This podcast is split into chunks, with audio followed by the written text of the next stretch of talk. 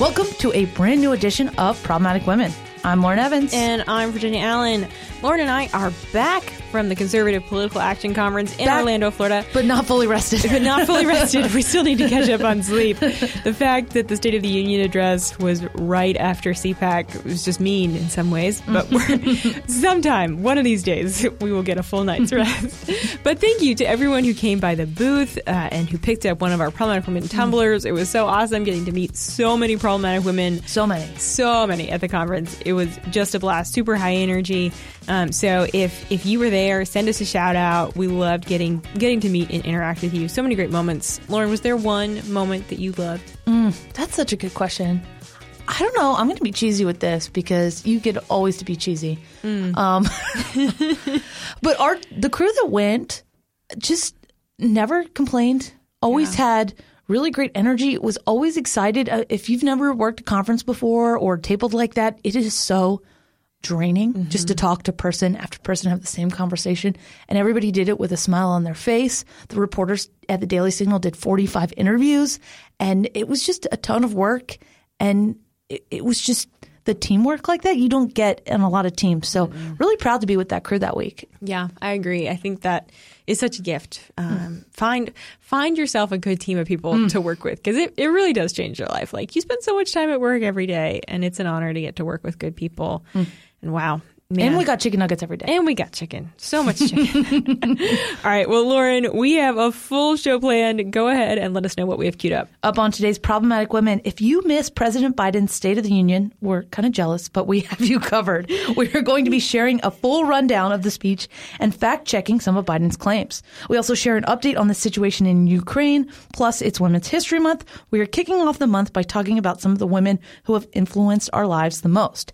And as always, we'll be crowning our problematic woman of the week. Each week on Problematic Women, we sort through the news to find stories that are of particular interest to conservative leaning or problematic women, those whose views and opinions are often excluded by those on the so called feminist left. If you are a problematic woman or just someone who supports strong, independent women, please consider supporting us by leaving a review or a rating on Apple Podcasts or wherever you listen and encouraging others to subscribe.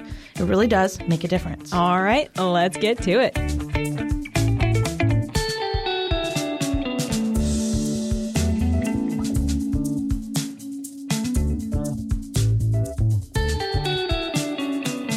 President Joe Biden delivered his first State of the Union address Tuesday night. The speech was about an hour long, and if you missed it, don't worry, we brought in an expert to break it down. Joining us is our friend and the spokesperson for the Heritage Foundation, Genevieve Wood. Genevieve, welcome back to the show. Great to be with you, as always. This is super fun. Genevieve, I, I want to start by talking about kind of the best and worst of President Biden's State of the Union address. So what are what are two things that strike you as okay, this was actually a good moment and something, you know, we should feel proud of, a highlight of the speech, and then what was one of the moments that kind of made you cringe? Well, there were a lot more of the latter and very few of the cringe? former. I, I cringed throughout. well, I mean, just you know, there were obviously moments where he tried to display unity, and when he, you know, you hit the folks in the balcony, which was a tradition since the Reagan days, and obviously the little boy that you know uh, takes insulin, and they talked about prescription drugs. You know, of course, everybody loves the little the children and wants to help, but you know, there were times where he really tried to try to find those unifying moments. The problem was he just didn't have the facts to back any of it up. I mean, of course, we're all wanting to get rid of inflation and high prices, but it's his administration's policies that are driving up the high prices. So can't clap for that, you know? Uh, he started with Ukraine and here's all the things that we're doing. And I just kept thinking on top of there were things that we should, there are additional things we should be doing, like not buying oil from Russia. But it's like, why weren't you doing all this stuff two months ago?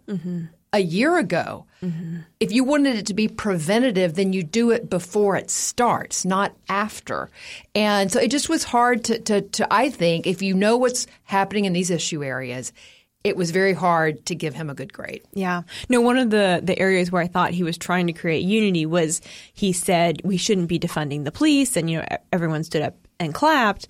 Um, but But like, they are defunding But yeah, it's like So this is the problem. Let's have actions match words. And Right. why why haven't you been saying that, shouting that from the rooftops from day one? That's right. We need to be supporting our police. and supporting our veterans. Talked all about that. But interestingly, did not mention Afghanistan. Okay, so how do you? It, so that this is where it just was two.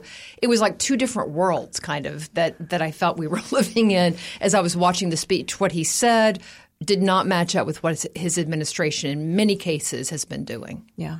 And it's scary because who knows what the average American watching is thinking, right? Like they don't know that Biden is just gaslighting them. Because uh, seven minutes in, I, I turned around we were watching it with colleagues, and I was like, he hasn't said anything that we disagree with yet.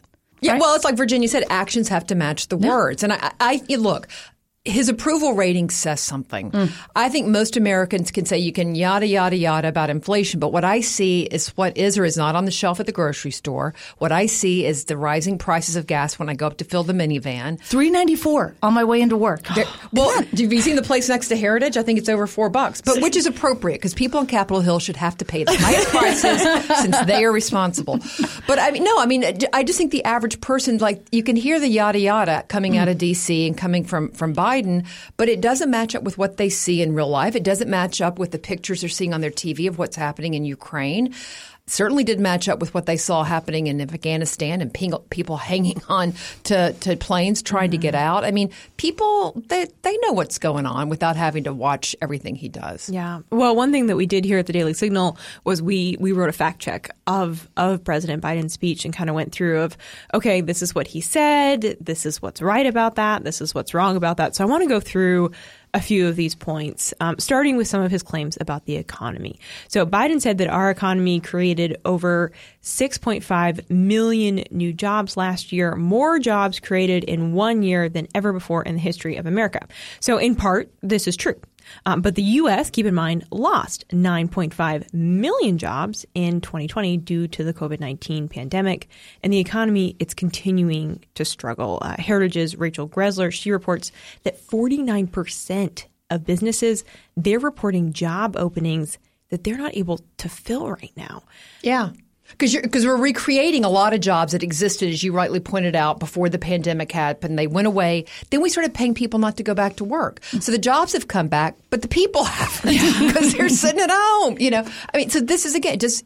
And we're at a 40 year high for inflation, mm-hmm. right? So mm-hmm. when he talks about, oh, everything's great, again, I just don't think people feel that. And people see help wanted signs. Mm-hmm. And I don't think the fact that they see so many is a sign, oh, wow, the economy is just so robust, people realize it's kind of like the supply chain issues. There's something off here. Yeah, well, and Biden did. He he touted that. He said that he has a plan to fight inflation and to lower your costs, to lower the deficit. Uh, so I want to play that clip of what Biden said was his plan to fight inflation.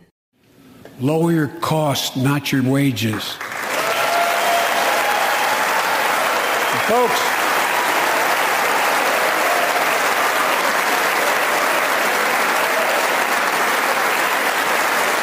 that means make more cars and semiconductors in America, more infrastructure and innovation in America, more goods moving faster and cheaper in America, more jobs where you can earn a good living in America. Instead of relying on foreign supply chains, let's make it in America. So it, it's not clear yet um, what this plan would actually cost, but Biden's track record on spending bills does not imply that uh, his plan to fight inflation would actually lower the deficit, which is his claim. In fact, Biden said uh, last year that his $4.6 trillion Build Back Better spending bill would not add a single penny to the national debt or the annual budget deficit. Um, the plan, fortunately, didn't pass, but if it had, it would have added an estimated $3 trillion to the deficit between 2022 and 2031. So, I mean, I think a lot of people are, are watching to see, we're, we're watching and are watching to see how Biden is addressing this economic crisis that we're facing in America. And I feel like people walked away from the speech, Genevieve, like you said, still sort of unsure of, okay, wait, how, how are we actually fixing inflation? Right. I, well, and the, the numbers you just read off, not that they wouldn't be true and accurate if they were put out by the Heritage Foundation, but these were put out by the Congressional Budget Office saying your thing is going to cost trillions of dollars. Mm-hmm. And the Washington Post, I think, gave it three Pinocchios. Okay. So these are not conservative economists. You know, he kept talking about all these Nobel laureates that are on his, for his plan. I don't know where these people are, but they need to read the facts. And again, th- they've been touting this for for over a year since he's been in office. They're going to pass this stuff. Uh, they, as we know, Democrats control the House. They control the Senate, narrow majority in the Senate. But nonetheless, they haven't been able to get this through because they can't even convince some in their own party that this is a good idea. So look, he, it's a lot of talk right now. The prices are still high. And I think most people are like, we kind of don't really care how you do it. Just get the prices down. Mm-hmm. And I don't think he's he hasn't suggested anything I've heard or coming out of his administration that's going to that's going to accomplish that. It makes me think of that Ronald Reagan quote: "Is the the scariest words in the English language is I'm from the government and I'm here to help." Right? Yep. And and Mike Lee, Senator Mike Lee, was on the Kevin Roberts show this week, and he said that it's not about these government programs. It's not about the legislation. It's about the fact that government tells people that, oh, here are the programs that I'm going to help you. It's just like the government said. They claim that they created 6.5 million jobs, but the, you lost 9.5 million jobs because of COVID. It's like, Genevieve, if I asked you for 20 bucks and then I hand you a $10 bill and I said, aren't you so grateful that I just gave you ten dollars? You've been in D.C. too long. I'm starting to sound like a politician. Well, but the other thing is like the government doesn't create jobs. Yeah. Okay. First of all, you the, what the government does or is supposed to do is either pass policies or not pass policies that allow the business community to flourish. If you mm-hmm. overregulate it, it makes it tough for them to do that. If you don't have so many regulations, it makes it easier for them to open up and, and usually hire more people. So it's the business community that starts and creates creates jobs, not the government. So I just hate it when I hear politicians say that from the get go. Yeah. Mm-hmm, mm-hmm. Amen. Retweet Genevieve. well, there's two other claims that Biden made that, quote, there's been an onslaught of state laws targeting transgender Americans and their families. And the check is no. The president appears to have been referring to bills designed to protect women's sports and women only spaces. In 2021, 37 states introduced bills to prevent biological males who identify as women from competing on girls' and women's sports teams, and nine of these states passed such legislation. These bills protect fairness in sports, as we talk about pretty much every week on the show. I mean, it's just crazy. But women should be able to compete on women's teams, and that's not taking rights away from any other person. Can I just bring up again that he didn't talk about Afghanistan, but we had to get a plug in for the transgender agenda, mm, yeah. right? I mean, th- this was what it was. The latter part of his speech, which is where this came out, was kind of the little laundry list of all the things the far left base in his party exactly. want to hear. It was a lot of these one sentences. One it felt like stuff. he was checking a box mm. of the left wants to hear this, the left wants me to say this, and it was just bam, bam, bam, bam, bam. Not, not very few of which the average American citizen is probably got top of mind right now now. Mm-hmm. And some of the things that were top of mind, he didn't even hit. So I, you know, it would, that was it, it was throwaway language to folks so that he could say, "Oh, I, I, talked about that in the State of the Union. I talked about that." Blah. Yeah. well, Biden also said to move forward in America, we must protect access to health care and abortion rights. Here's a clip. If you want to go forward, not backwards, we must protect access to health care preserve a woman's right to choose, and continue to advance maternal health care for all Americans. So we put together last night. We were up late. It was like eleven thirty. We put together this video on the Daily Signal, and this is actually my favorite part. We played that same clip, and it's like fact checked. Abortion is not healthcare. it was great, Lauren. You did an awesome job with that video. I'm just going to give a shout out and a oh. plug. Anyone that has not seen it, go check it out. It's all over Twitter, YouTube. It's fantastic. I mean, hundred thousand people have watched it. No, no big deal. but yeah, it's like okay, no, no, no. Since since when is is abortion healthcare? It, it's not. And again, it, it's that liberal talking point. He knew that the far left wanted him to say it, so he said it. I'm like, he knew that everybody else had it? tuned out by yeah, then. Exactly. it was the end of the speech. Nobody's listening at this point anyway. Yeah, no, he had to say it. He had to he, he kind of tied it into the coming, you know, Supreme Court decision on on Roe, which is going to be a, obviously a very very big deal. Uh, but yeah, again, that was just another laundry list. I mean, and that, much of the speech to me after you got off the top part of Ukraine, the rest of it sounded like it had been written, I don't know, a month ago. Mm-hmm. Know, it could have been written anytime. It, well, it was not current really at all. And it was just a D triple C fundraising email. Yes. That's you right. know, that's it, right. Yeah. Well, I uh, was speaking earlier this week with um, Congressman Michael Guest of Mississippi, and you know he said that he thought at the end of the speech, the question that every American should be asking themselves is, Am I better off now than I was this time a year ago? And I was like, You know, that's a really good question to ask, really, anytime a politician comes into office to think about, okay, how have things shifted and changed in my community, in America? What are the implications of this individual being in power uh, in in my life in my community personally. So um, that's a question I've been asking myself, and certainly a good one for for all of us to be asking. But stay with us because up next, we discuss what Biden had to say about the crisis in Ukraine during his State of the Union address and also give a little bit of an update on just where things stand between Russia and Ukraine. But first, I want to tell you all about one of my favorite ways to get the news and keep up with the issues that I care about. If you are anything like me, you enjoy researching interesting topics on YouTube or simply just being entertained. But sometimes it's really hard to know what information is well well researched, and actually trustworthy. This is where the Daily Signal YouTube channel comes in. We are constantly posting new videos that are designed to keep you up to date on the news that you care about and give you the data and facts succinctly. The Daily Signal YouTube channel features policy explainer videos, documentaries, entertaining clips from podcast interviews, and so much more. So go ahead, if you haven't already, and subscribe to the Daily Signals YouTube channel so you can stay informed and never miss out on the content you care about.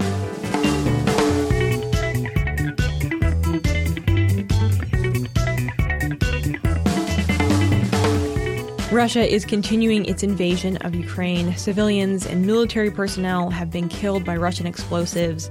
And this invasion was launched just about a week before the State of the Union. Uh, so, of course, Biden couldn't ignore it. As, as, we said earlier, he did talk about it right at the beginning of the speech. Um, and this was actually probably one of the better parts of the State of the Union. Biden praised the Ukrainian people, he praised their president for his courage. He said that freedom will always triumph over tyranny. And everyone in the audience even invited them to stand to show that support, that American support for Ukraine, that we are standing with Ukraine. Um, so, you know, when when we think about um, the situation there, the latest of what is happening, um, honestly, I, I think it's really impressive that Ukraine is is holding on, that they have been able to hold on as long as they had, because not many people thought that they would be able to stand this long mm-hmm. against Russia. Um, and of course, I think our, our hopes and prayers are with them, and our hope is that they're going to be able to continue to stand. Do you all think that they can that they can hold on much longer? Well, I mean, some of that depends on what they're going to get in terms of the, from uh, the outside world, in terms yeah. of uh, you know updating their their military equipment and supplies. Look, they, they are clearly fighting like crazy. I think uh, in some cases the Ukrainian people were underestimated, and perhaps mm. the Russian army was overestimated mm-hmm. in what it would do. But nonetheless, the Russian army is clearly well funded and huge compared to, to, to, what Ukraine has to work with. So it's extremely important we find a way to get more equipment to them, uh, more missiles and tomahawks and all the stuff, all the things that I don't even know about, uh, but that they, that they need to fight back. And again, he didn't say it last night. The president didn't say it in his State of the Union about sending American troops, and I think no one is legitimately mm-hmm. wanting to say that, but we can send weapons and we can continue to find other ways to make it really hard on Russia. And again, I think we shouldn't be buying oil from Russia right yeah. now. That's a, I mean, you know, we're, we're freezing his bank accounts and doing these sanctions here, but we're still putting hundreds of billions of dollars into his pocket by buying oil. Mm-hmm. And so are other parts of the world. So that that needs to be revisited. No, I think that is the biggest thing that we need to talk about re moving forward, reopening the Keystone XL pipeline here in America so that we can be energy independent and we don't have to be dependent on anyone else, let alone Russia for our oil. I mean, that's just insane. It's insane that we've been doing it. I mean, the reality is we'd moved away from that. Now we're right back in it, and it's allowing Putin to do a lot of the mischief that he's doing right now. Mm-hmm. And it's so frustrating watching the left really praise the Ukrainian people for standing up, and they're doing such a good job. And when the the secret sauce, when you think about it, of the Ukrainians is that they love their country, they're willing to fight for their country, and you know, at the end of the day, they support gender roles, right? It's the men who are stepping up and are, are taking on the arms. And, and it's everything the left wants to destroy here in America that men and women are completely equal and they have to be equal in everything. And America is a racist country that we should be ashamed of.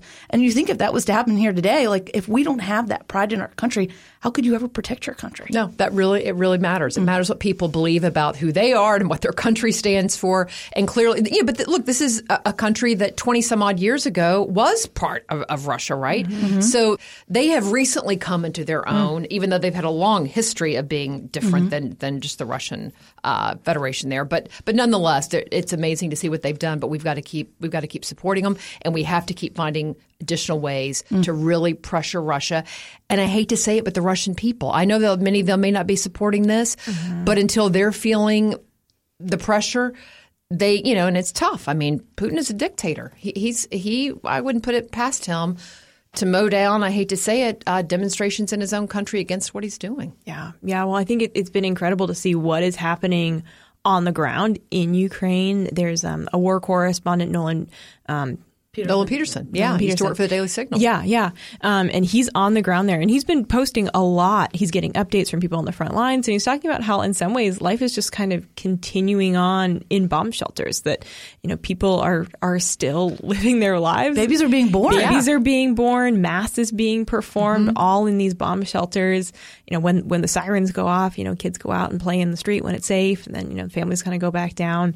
Um, you're you're hearing kind of you know different reports of of daughters and wives having to say goodbye to their fathers, their husbands, as they're essentially you know going off to the front line and they don't know that they're going to come back.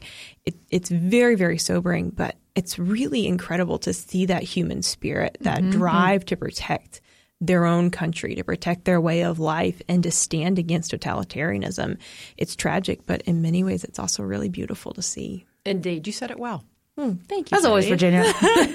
Sometimes I just want to be like ditto. Virginia said. Word. Well, it's it's it's crazy too because you think like why, right? Mm-hmm. It seems like Russia has plenty of land, Putin has plenty of people that he rules over, and Ukraine is not really infringing. But it's because you know Putin's ultimate goal is to break the back of NATO and separate the United States from our European allies, as KT McFarland so perfectly said at our CPAC interview. Yeah, so I spoke with KT McFarland at uh, the Conservative Political Action Conference in Florida. She's the former Deputy National Security Advisor. And Lauren, just like you said, she talked a lot about, okay, what is actually, what is Russia's ultimate goal, ultimate mission here? And she, she did not mince words. She was like, yeah, Russia's trying to expand power.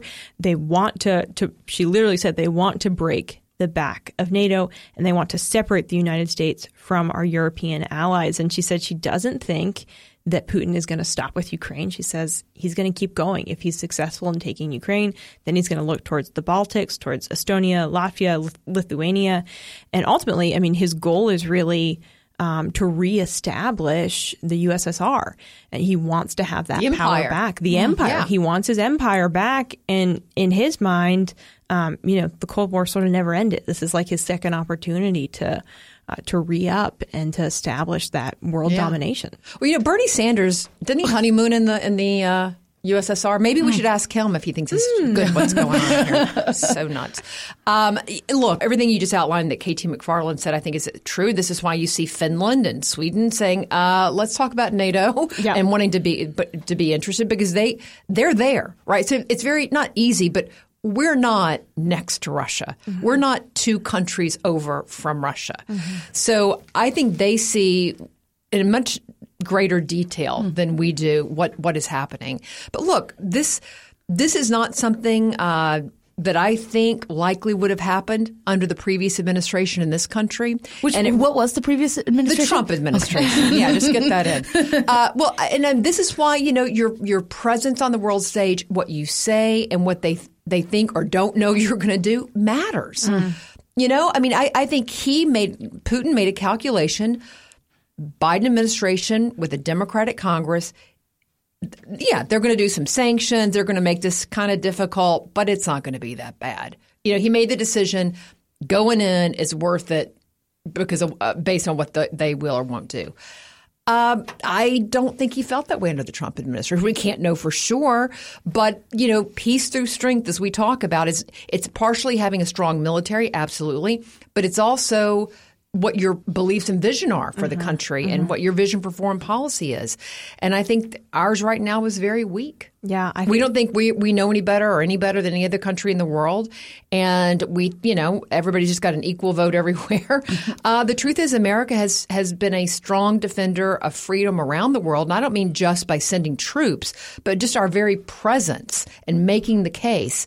And I just don't think the Biden administration is seen that way. Yeah. No, I I absolutely agree, Genevieve. I think we just haven't seen that leadership from President Biden. We haven't seen him really clearly articulate this is We see America's role on head the world down stage. at the podium, you know. Well, we're, we look, we're, we're signing deals with the Iranians again. Mm. Yeah. Right. We're back in the in the mm. nuke deal, and you know, it just this is the kind of thing. It just it channels weakness, and and look, it's a return to the Obama years when let's not forget we had them threatening Ukraine in 2013-14, and Obama basically didn't do anything about it. So Yeah. we're we're back to that kind of foreign policy. And China is also watching, which is Yes, a whole other conversation. Yes, but we'll we'll save that one for next time. Genevieve, we really want to thank you for your time today and coming on to break all this down. We really appreciate it. Great to be with you all. Thanks. All right, stay tuned because up next we're going to talk about something a little bit lighter as we celebrate Women's History Month.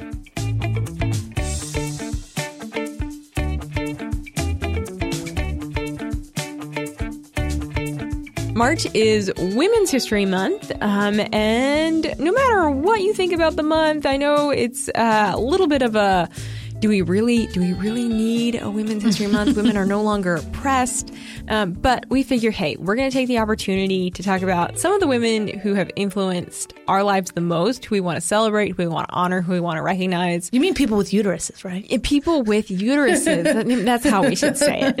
Is it even appropriate to say Women's History Yeah. Month? Like, is the left okay with that? Uterine holders month. Uh, so, Lauren, what about for you? Who are who are some of those ladies that have had the biggest impact on your life personally?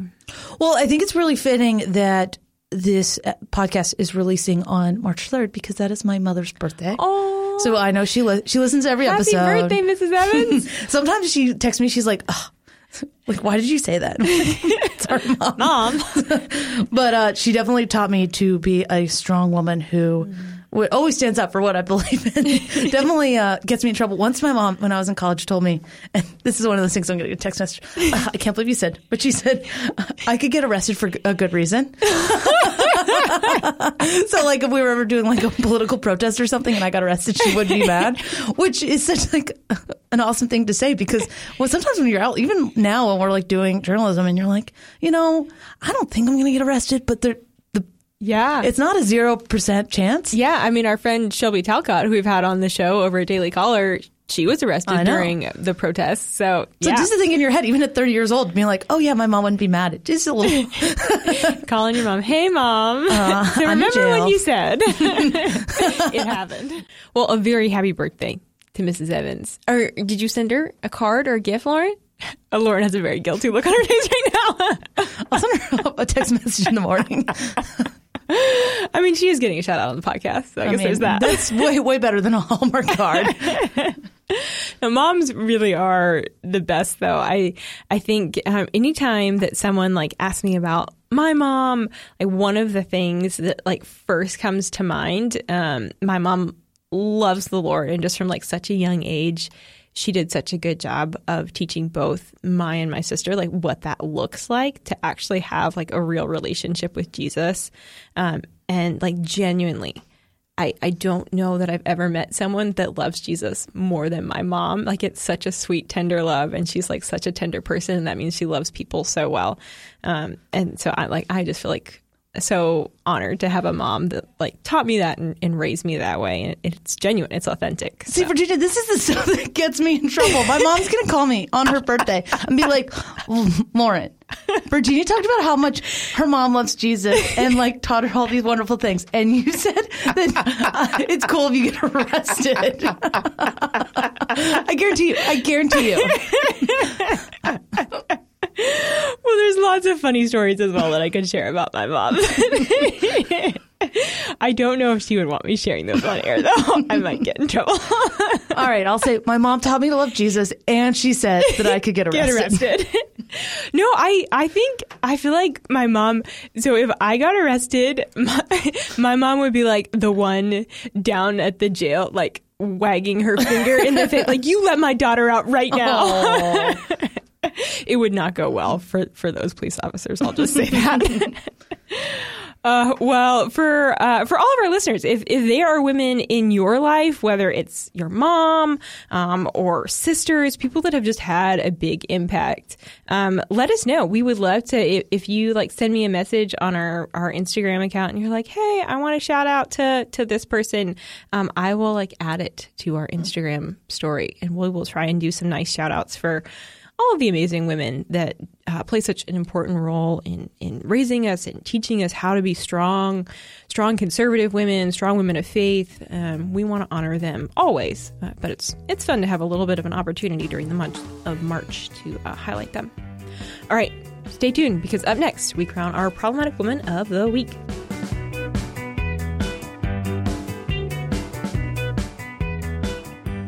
It's easy to get overwhelmed by the 24 7 news cycle.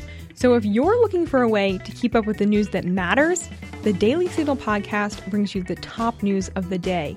Hosts Doug Blair, Rob Bluey, and me, Virginia Allen, bring you headlines and interviews with lawmakers, authors, and conservative activists. If you're a conservative who wants to be on top of the news, check out the Daily Signal podcast available every weekday morning.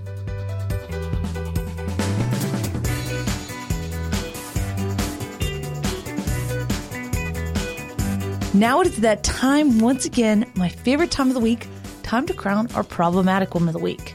And the crown goes to Iowa Governor Kim Reynolds. Governor Reynolds delivered the Republican response to Biden's State of the Union address on Tuesday night. Reynolds is the 43rd governor of Iowa and made history by becoming the first woman to hold the position. She was the first governor in the country to require schools to reopen for in-person learning during the pandemic, because of course, moms know best. and then she held public office before graduating from college. Reynolds didn't graduate until the age of 57 when she earned a bachelor's degree in 2016 from Iowa State University. Her speech on Tuesday night was very pointed and clear. America needs leadership right now. Here's a clip.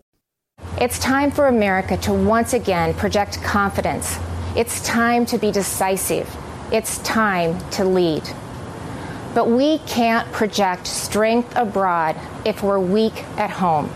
And that's what I want to discuss with you tonight.